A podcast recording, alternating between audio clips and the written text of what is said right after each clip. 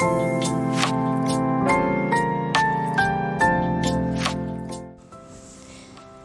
い、えー、こんばんはしずくです。今日のハートサプリお伝えしていきます、えー、先週からですね、えー、毎週日曜日のこの時間はいろいろと、まあ、ランダムにお話をしたりとかですね。あるいは、え皆さんからいただいたコメントとか、えセッションとかの中で、え皆さんからいただいているご相談内容とかをですね元に、まあ、そこからエッセンスをちょっと引き出してここでもそこにまつわるものをシェアしていきたいなと思っていますで今日はですね不眠についてお話をしてみようかなと思うんですけれども、えー、割とですねこの不眠についてはあの多くのお客様がねおっしゃるお悩みの一つだったりします。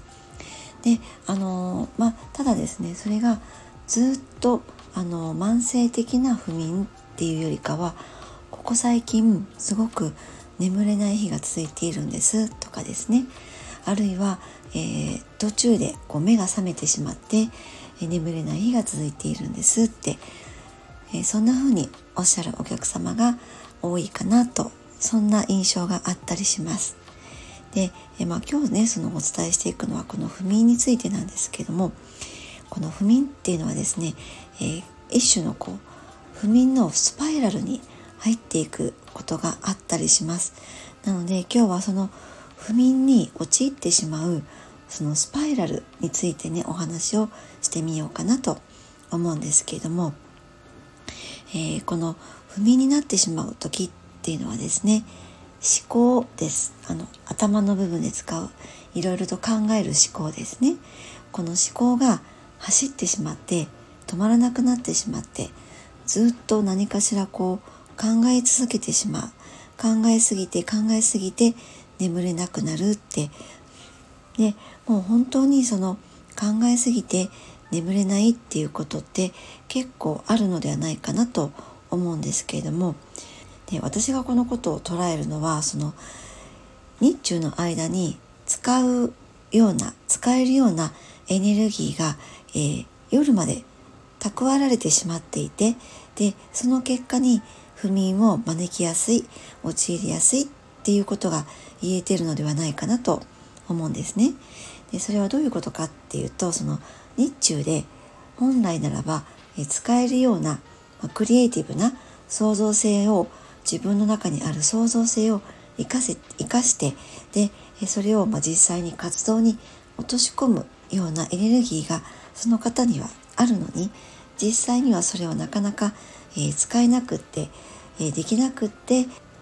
あとは、まあ、できないって思っていてあのその代わりに、えー、その方の持っている責任感とか、えー、役割の方が強く表に出過ぎてしまってでその結果、えー、自分の楽しみもエンジョイできなくなってしまって自分の本当のエネルギーを使っていないっていうそんな感じなんですね。そうすると夜のうちにその内側に自分の使えていないエネルギーが余っているわけなのでこの夜のちょっとこうシーンとした時にエネルギーが活性化してくるわけなんですね自分の中でそうした時に頭が冴えてくるのでそこで頭を使っていろいろと考えてしまうってそういった流れがここで起こっているなってそんな風に見ていたりします。で、えー、なぜここでまた寝る時に自分の思考を使ってしまっているのかっていうとやっぱりこう毎日毎日私たちって睡眠をしてその睡眠の間に、えー、一種の、まあ、浄化のようなものをするんですね。日中使ったエネルギーをちゃんと寝ている間に、えー、まあ、宇宙と私は呼んでいますけれども宇宙にちゃんとお返ししてで今日はこういう経験をしてきましたよ私はって言ってであそういうことがあったんだねって言って、まあ、宇宙とねちゃんとね、えー、交信をしているわけです。これは私だけがしているとかじゃなくて皆さんそうされているんですよ。ちゃんと寝てる間にこういう経験をしてきた。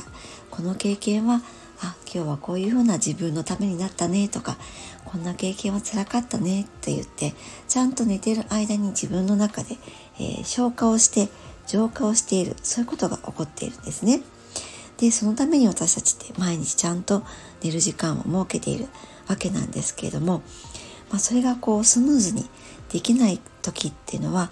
頭を使ってそれを思考の中で、えー、浄化を消化をしていこうとそんな風にしているんです、まあ、お布団に入っている時っていうのは頭の中って自由になりますよね。自分だけのものになると思うんです。普段例えばそれが日中特にその役割とか責任のところで生きているそういった方ほどこの日常起きている時っていうのは、まあ、頭も体も、えー、エネルギーで使っているのでやっと一人になって布団に入って、えー、思考が楽になった時に、えー、全部そこでまた日中使えなかったエネルギーを使おうとしちゃうんですね自分のために使おうとしちゃうんですあれもやりたいこれもやりたいってまあ、そんな風に思考の部分を使い出すんですね。まあ、これがその不眠に悩まれている全ての人に当てはめるっていうわけでもないんですけれどもベースのところにはこの使っていない日中使えなかったエネルギーが夜になって、えー、むくむくとこう活性化していくっていうそういうのはパターンとしてあるかなと思っています。もう不眠に悩んでいる方っていうのは昼間のうちにできるだけその責任とか役割のところばかりで使っているエネルギーをそうではなくって自分のやりたいことをやってエネルギーを発散するっていうことをお勧めします。でもそれでも眠れないっていうのはやっぱりこの思考が暴走してしまってもう頭の中がねえー、暴走族みたいになっているんですね。ずっとずっと走り続けているわけなんですけれども、えー、そういった方は、えー、実は真面目な方が多いんですね。え完璧主義というか、まあそういった方ほどやっぱりその眠りっていうものに対しても完璧にしようってそんな風にしている節があったりします。でもちろんこの眠りっていうのは大事なことですよね。先ほども言いましたように、まあ、健康にも影響も及ぼすのでとても大事な要素なんですけれども人間のこの生活の中でですねもう日常の中でどうしても眠れないことってたまにあったりすると思うんですなんだかよくわからないけれども昼間あれだけ働いてて疲れているのになんだかこう頭が冴えてしまって眠れなくってなんかおかしいなってそんなこともあると思うんですね。そして真面目な方ほど、えー、なんで私はちゃんと眠れないんだろうとかあんなに疲れているはずなのにどうして今日は寝れないんだって明日の仕事に支障が出るじゃないかとかそんな風に自分をまたここで、えー、責めてしまったりすることもあると思うんです。でこういった時によく言われるのがその1日何時間眠るといいですよとかね、え6時間7時間8時間、それくらい眠る方がいいですよってこういったこう睡眠に対する神話みたいなものもあると思うんですね。でもあので結局そういった睡眠神話みたいなものが自分への苛立ちにつながったりするんですよね。それがまたこう不眠の原因を作ったりします。まあ、ここでもその不眠のスパイラルっていうものに陥ってしまったりするので、えー、ぜひねここでこうまた今日眠れないじゃない私って自分のことを責めたりしないでいただきたいなって思うんです。なんで眠れないんだ私みたいにこう自分をまたここで責めてしまうと自分に対するこう拷問をね行ってしまっているようなことになってしまうのであの睡眠時間って人それぞれ違うんですよねすごくショートスリーパーな方もいらっしゃいます3時間で私大丈夫ですっていう方もいらっしゃるし私はなんかもう5時間半ぐらいで良かったりします。この半っていうのが結構ポイントだったりするんですけどもこの5時間半を超えて6時間とかになると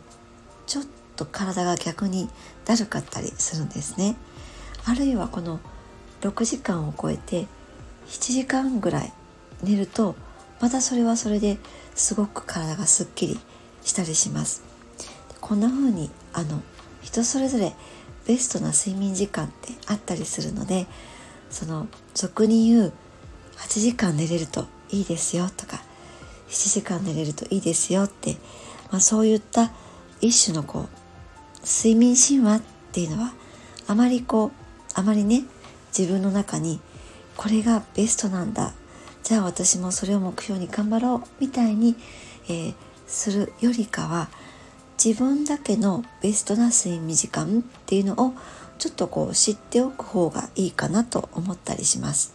そうした方がねきっとあの気持ちも楽かなって思うんですね。